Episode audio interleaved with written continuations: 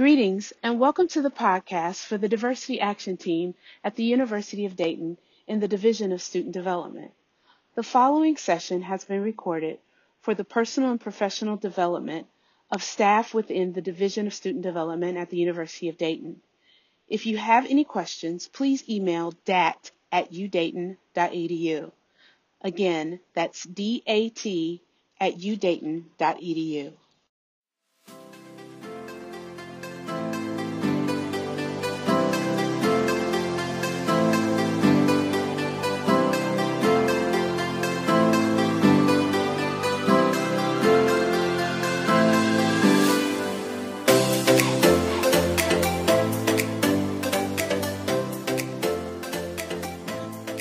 everyone, and we're so excited for you to join us in another episode of the podcast for the Diversity Action Team in the Division of Student Development at the University of Dayton. So excited to have with us today Dr. Larry Burnley and Tiffany Taylor Smith, who are our leaders of our Office of Diversity and Inclusion. Dr. Burnley serves as the Vice President for Diversity and Inclusion, and Tiffany Taylor Smith serves as the Executive Director for the Office of Diversity and Inclusion. So thank you for being with us today. Uh, my name is Dr. Daria Graham, and I'm going to lead us in a conversation that is really prevalent for us on campus right now social distancing as a privilege. Thank you, Dr. Burnley, and thank you, Tiffany Taylor Smith, for being with us. So I thought we would get started by just some guiding questions. Um, these podcasts are directed specifically to the Division of Student Development at the University of Dayton. I understand it may be helpful to other listeners, um, but we'll start with some questions around social distancing as a privilege. The Diversity Action Team at the University of Dayton is structured specifically to provide diversity education um, with a, a lens on student affairs and student development. And we have been challenged already, we know, when we return to campus. Um, if you're listening to this, uh, you'll see this episode is being recorded as the world is dealing with the COVID 19 pandemic. Um, and we know from what has been shared nationally, internationally, that we will need to be transitioning back into our campuses and higher education. So, as part of that transition, um, we all are going to have to be thinking about social distancing. Social distancing has been named as one of the guide leading ways to prevent the spread of this disease. But we haven't really thought about the implications as it relates to um, our work individually and relationally with students. And so, thank you for guiding us in this conversation. Dr. Burnley, um, we shared with the division uh, several several uh, pieces that they could read, a couple journal articles about this concept around social distancing. Would you share how this concept applies to higher education, particularly uh, for residential campuses like the University of Dayton? Yes, thank you, Dr. Graham. Um, yeah, so, you know, this question of social distancing and its uh, impact or implications for higher ed uh, brought up for me a number of, of things. One, I recognize, and I hadn't thought about it quite in this way before, even before the pandemic, there was really kind of a structured uh, or precondition of social distancing as experienced by certain students, faculty, and staff for that matter, with certain identities. Um, uh, because of our identities, because of the reality of, of, of power and privilege, uh, uh, for persons, say, for example, of color at predominantly white institutions there's a way in which uh, they're not totally embraced in terms of, um, belonging. You know, there's a theory of, of, of, of belonging, uh, a social theory of belonging that, that says there's a need for us to feel, uh, to, to feel, you know, embraced. We know that our students uh, of color oftentimes do not experience that at, at PWIs. We also know uh, persons with LGBTQ plus identities, persons with certain types of either cognitive or physical disabilities, they're navigating uh, spaces where their norms are set up by uh, dominant and, and privileged populations. So there's distancing, if you will, or social distancing mm-hmm. that they have to overcome. So that's one. Um, but as I, I want to kind of respond to students of color, I, I realized in, in terms of the pandemic, students of color have found on predominantly white campuses, as you all know, spaces such as MEC, um, you know, the kind of multicultural spaces, if you will, across higher education. These are spaces where, uh, where they're finding that sense of belonging. These are spaces where they can feel affirmed, uh, they can feel embraced, sense of belonging, safety. And now, because of this pandemic, that space is being really taken away from them. So I'll stop there because I like to talk maybe more about what the impact of that could potentially be for these students. I appreciate you bringing up that that there is already this issue of social distancing that's not new to our marginalized student population. Right. And in a lot of ways, will their anxieties and their challenges of feeling that sense of belonging will be heightened um, because even more so the spaces where they find safety like the cultural centers right. will be even more uh, condensed or missing because of the way in which we now need to to navigate that space on campus um, tiffany what suggestions do you have for staff as we structure our programs and facilities to align with the anticipated guidelines for social distancing while considering social distancing as a privilege. And I'll add to that that that social distancing will not go away. Um, to Dr. Burnley's point, students may have felt this social distancing in the classroom, but there was this understanding as soon as I get out of class, I can go be in the dining hall or I can go be in the lounge and be with my people. Now, it's going to be consistent in the classroom, six feet apart, in the dining hall, you know, maybe not even, they may be even turned away because the capacity that's already in there. So what suggestions do you have as we restructure and consider, you know, these the marginal identities and impact? Thank you, Dr. Graham. I, I, echo the, the feedback that and the comments that Dr. Burnley has shared. What I think is important as as staff think about what to do and support students, first is kind of own where they are. Um, as an adult, as a staff member, regardless of my uh, identity, um, my life experiences, how am I processing um, social distancing um, from a from a personal perspective around my own life? What does it mean to me? What does it mean to me and my family? Because I uh, would find it very difficult to help students if I haven't owned for myself what does it mean to me? I mean, what does it mean to my life as I've tried to navigate this space and this time? That's first and foremost. I can't help, you know, I often talk about, you know, on the airplane, they talk about you got to put your your mask on first before you help someone else. Uh, you, you have to do that. yeah. you can't help anyone else if I haven't thought about what it means to me. So yeah. I invite everyone um, to kind of think about what is it meant to you, what is it meant to your family, and, and um, Dr. Burnley and I've had this conversation around, you know, as this this started and, and we were forced to go work at home, I was very much aware of the privilege I had to go to a home.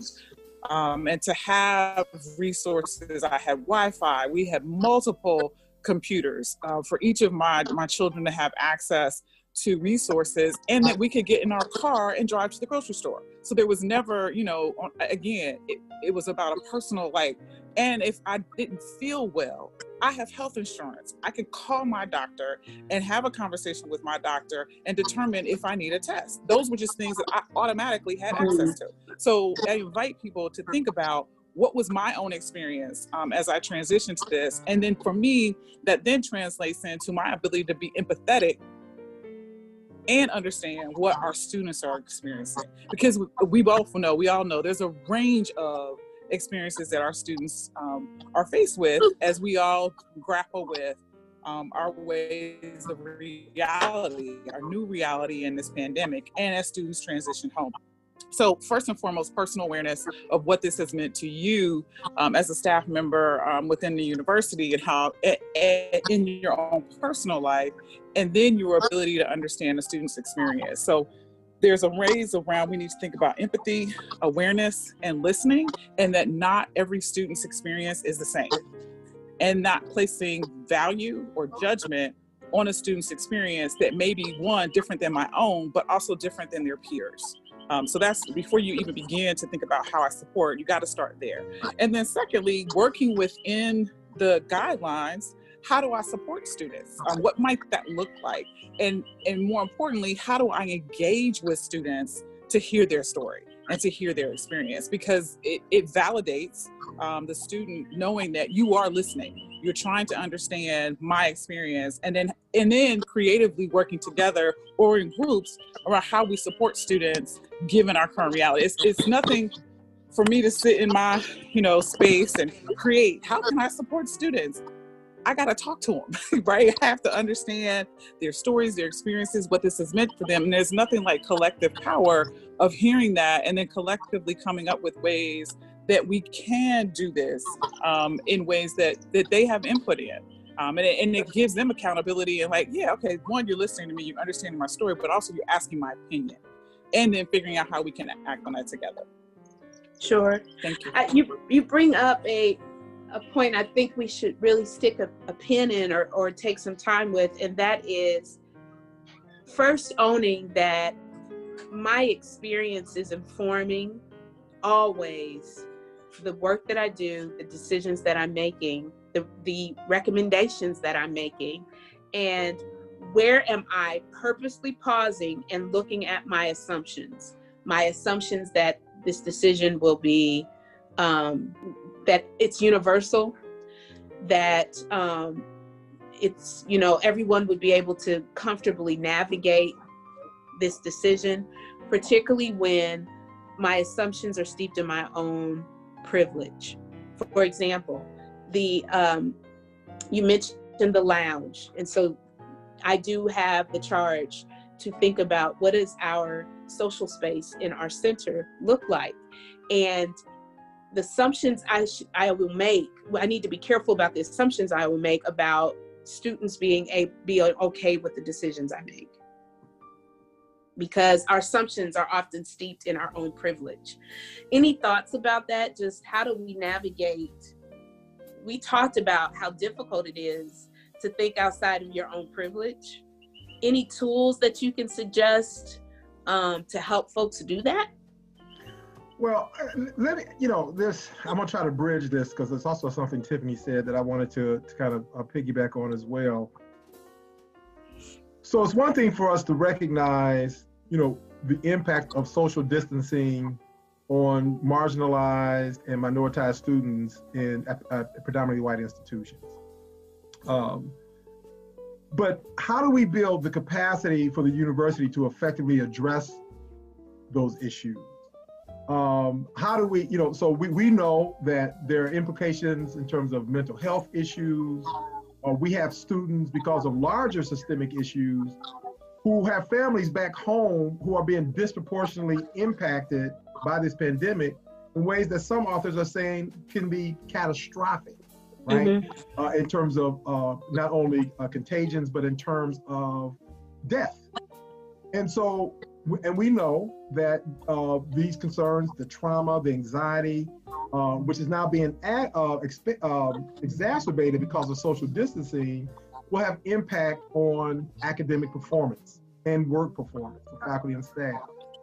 How do we build the capacity institutionally to create the kind of awareness among faculty, among mental health uh, professionals, uh, uh, staff, student development staff, so we can then effectively engage and address uh, what students are actually experiencing. How are we helping creating the spaces um, and the professional development opportunities that creates a more, a greater awareness, a more of a, a, a consciousness of these issues that moves us beyond our assumptions, but, uh, uh, that moves us and challenges us to think and even identify what our assumptions are, what has informed them, and how do they inform assumptions inform how we um, engage students and put, and put together practices and protocols that we think are responding to their needs.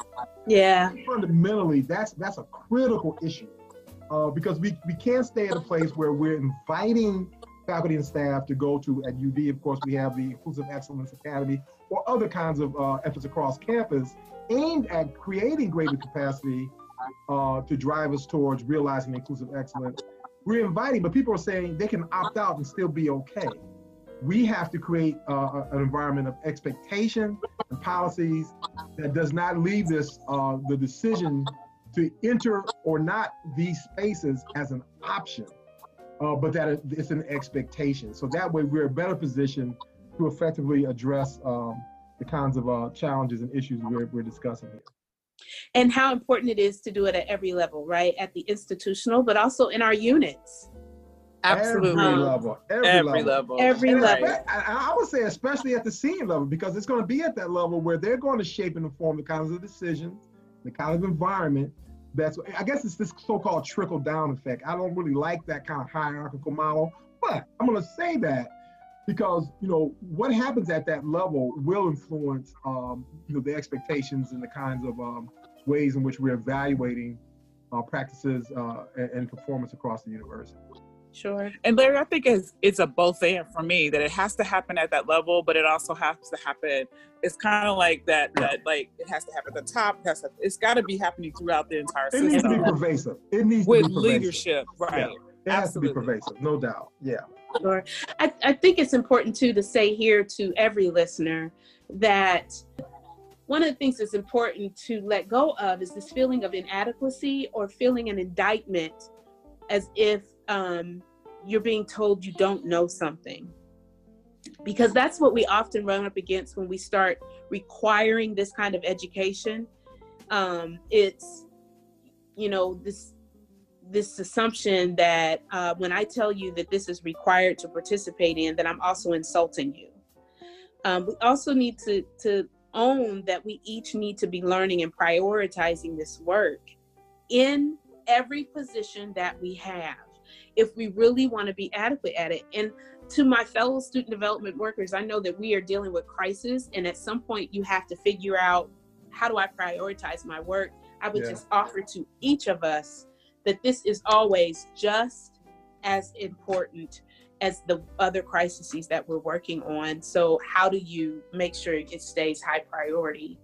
Um, before we leave, I think it's important for us to, or before we wrap up, I think it's important to talk about cultures that are built on connection. Because I've been in more than one space where we're starting to use these terms like we can be connected and not be in the same space, or community doesn't require proximity. And those are those kinds of assumptive statements that really aren't taking into consideration how cultures that really are built on me hugging someone or seeing putting my eyes on someone and looking at them and saying i i know what you're going through or i know you haven't been to class right? And so this can you talk a little bit about how cultures are really built on connection, personal connection, and what it's like to now have to ask to not be, you know, not eat together, not fellowship together, not be in community together. It's been interesting because I've I've been in Dayton and and and I come from a hugging family. I, I tell people up front, like we are a hugging family. And you know, when I meet folks, once I've got relationship, built relationship with you, even if it's been an hour, it's I'll ask, "Are you okay with me hugging you? It's been great talking to you." And I haven't hugged my mother in over two months, and that's just mm-hmm. like you know, that's a struggle. And and I realized that even mm-hmm. from the facial contact, facial recognition, my daughter and I were talking about how when you have a face mask on, you can't tell that I'm smiling. You can't see through my eyes that I'm smiling at you. And that right there, as you think about spaces where we are all going to be in together, when you can't see my greeting or see my friendliness. And, and and Larry and I've had this conversation, particularly for African American men. I mean, if it's cold and I he has a hood on, he's got a mask on, that's problematic in so many ways, just even before you had to put a mask on. So there are ways in which we need to be having these conversations across groups of people to talk about what is some of the implicit bias that I carry as a result of that that I may not even be aware of. When I see someone um, my daughter had the reaction to someone she was looking at them waiting for them to move but they couldn't see that he was smiling just waiting and he kept looking at her like she had something she was you know upset about and she's like it's okay. She had to literally say words that mm-hmm. expressed that she wasn't having any animosity toward that person. We've got to talk about that It's yeah. interesting to say that. We went to yeah. the store the other day and my mm-hmm. son had on a black hoodie and he put the mask on and we begged him, please take that hoodie off. You cannot go in there with that hoodie and that mask on. I don't care that it's the neighborhood store and I'm sitting in the car. And I still got out the car and went with him. Yeah, that's real. That's you reality. Know, another another dimension of this is uh, how our culture can actually work against us in this environment. I'm reminded of how uh, of, of spaces of worship. You know that the the the the uh, shelter in place and the distancing has uh, prevented us from being in places of worship. You know, like the cultural centers, these are spaces where we're fed, where we're encouraged, where we're, you know, energized, renewed, strengthened. Now that we're going back into worship, uh, many many churches, we're our culture in, in many of our, our churches is very expressive, and we've already said it's very touchy, but we shout and we praise, and and it's very verbal, it's very vocal. Well, that can work against us you know, when we're talking about contagions, right? Mm-hmm, mm-hmm. Um, you think of uh, other types of churches, and I'll try not to identify any particular ecclesial identity or even race for that matter, but certain churches where the culture is more cerebral. Uh, uh, uh and so they're, they're kind of listening. Um, well, that reduces the, the, the, the, potential of the spread of contagion. So having a mask in worship is not really an issue. Um, so culture plays uh, an interesting role uh, in, in both uh, helping us, but in some ways, there are ways in which we need to identify how some of our cultural norms need to be suppressed for the sake of our health. Sure, sure. One of the, this, uh, I promise now this is the last thing, but um, one of the things that we need to, I think, really consider in the vision too is those hidden messages mm-hmm. that can be in what is what we couched as the common good. For example, and I can be candid with this mm-hmm. because it's something that's being discussed all over. If we go into and say, okay, cultural centers are not going to be congregating because of social distancing, but those same students look out the window and see groups of students in our neighborhood, in our student neighborhood. We have inadvertently told a marginalized group you can't do what a majority group is doing, you know, right across the street as they continue to have these house parties or and I know that the division is going to be looking at how do we mitigate that, but there are these hidden messages when I'm told I need to do something, but then I look at my colleagues that have a, a, a more a more a, different privileged identity, and it seems to me that they're not abiding by the same thing that I've been told I have to. So I mention that because as a division, I do think it's important for us to keep these things in the center of our conversation as we are adjusting um, the capacities of our buildings, the programs that we can and cannot to, ha- um, to offer what does it mean to our students when these things are also true? My culture is built on feeling a sense of belonging connected to proximity. My um, sense of community means I have group dinners every night where I debrief with my friends, and now you all are saying it can only be two at a table.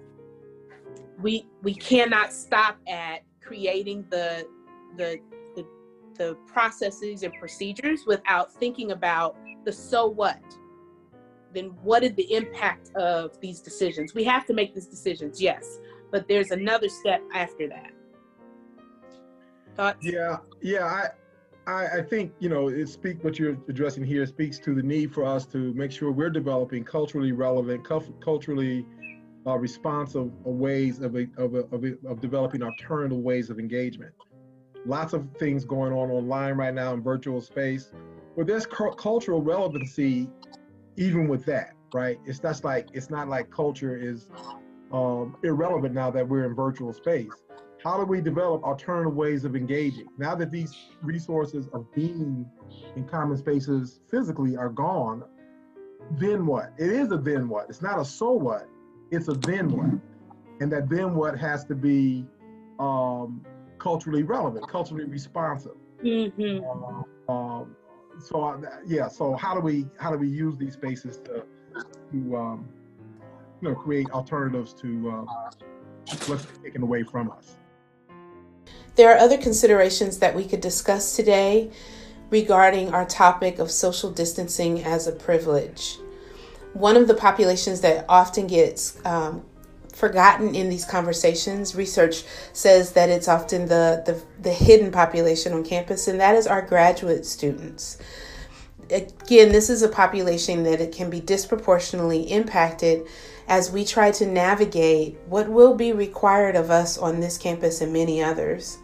And so again, we offer today not as an indictment or as a agitation to a conversation that's already being had, but really to a, a tool to assist us in broadening our conversations as we make these decisions. I thank you for your time today. Any other final thoughts before we conclude? I'll just add one, um, and I kind of always go back to giving each other grace and patience um, as we navigate this, and that we are not perfect. We're not going to get always get it right. We're not always going to say it right, but to be patient with each other and be able to listen and and not be defensive um, or fearful of of it, of it not being right, and, and be willing to navigate um, this new territory uh, together um, and being open to learning as we go. Grace and benefit of the Dr. doubt. I just want, yes, grace and benefit of the doubt. Thank you so much for this opportunity. Thank you for an invitation. Time. Thank you for taking the time, both of you. Thank um, you, Dr. Graham. This has been a really great opportunity to, to discuss these issues. I appreciate you taking the time out, and I'm excited for the division to be able to um, take a few minutes out to listen to this episode and to use it as a way to really encourage some conversation and to see it as a assistance and a tool um, on work that I already know our colleagues are thinking about, but this is yeah. just helping us broaden the conversation and, and hopefully helping to be good thinking partners. Be looking out for Inclusive Excellence Academy uh, events. They'll Absolutely. be happening virtually. Absolutely, coming in the fall. Yes, we're building and the please, schedule. Absolutely. Please know that Dr. Burnley and Tiffany Taylor Smith, Smith both serve as continued resources, so you can reach out them to them via email um, as thinking partners in your areas and in the restructure of your programs. Be blessed, and we hope to see each other soon. Thanks for joining us today. Thank you. Bye bye. Thank you.